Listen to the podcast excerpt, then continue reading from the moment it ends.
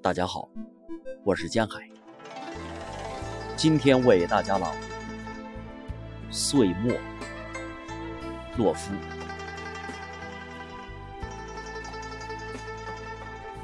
春天就这样从野芹菜回家的那一刻开始了。土拨鼠整整疑惑了一个冬天，终于探出头，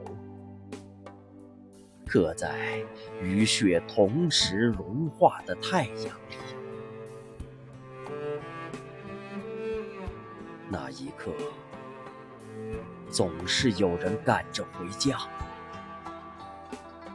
火车到站了，又空总空总而去。我习惯迎风而上，一路追赶那层层被刮去的皮肤。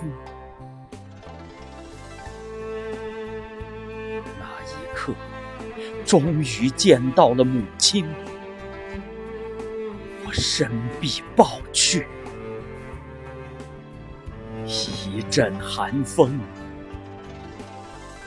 穿胸而过。